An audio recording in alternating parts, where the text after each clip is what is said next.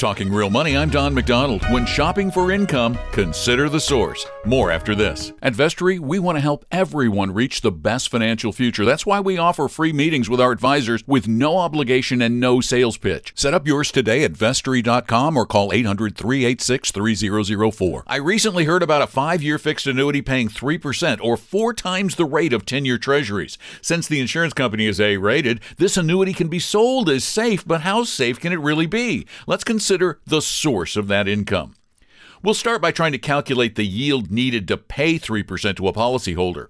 This policy includes a death benefit and some other insurance riders, so we need to add costs. Those likely run about a third of a percent a year, maybe more. Then there's a 1.5% commission paid out, amortized over five years. That's another third of a percent. Next, the insurance company needs to cover its expenses and turn a profit. That has to be at least half a percent or more, so let's give them the benefit of the doubt and figure that their investments need to yield at least 4% to break even after paying you 3%.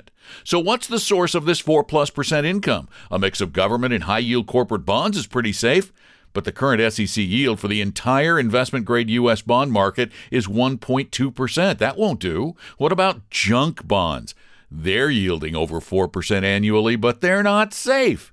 However, the insurance company doesn't need to tell you that.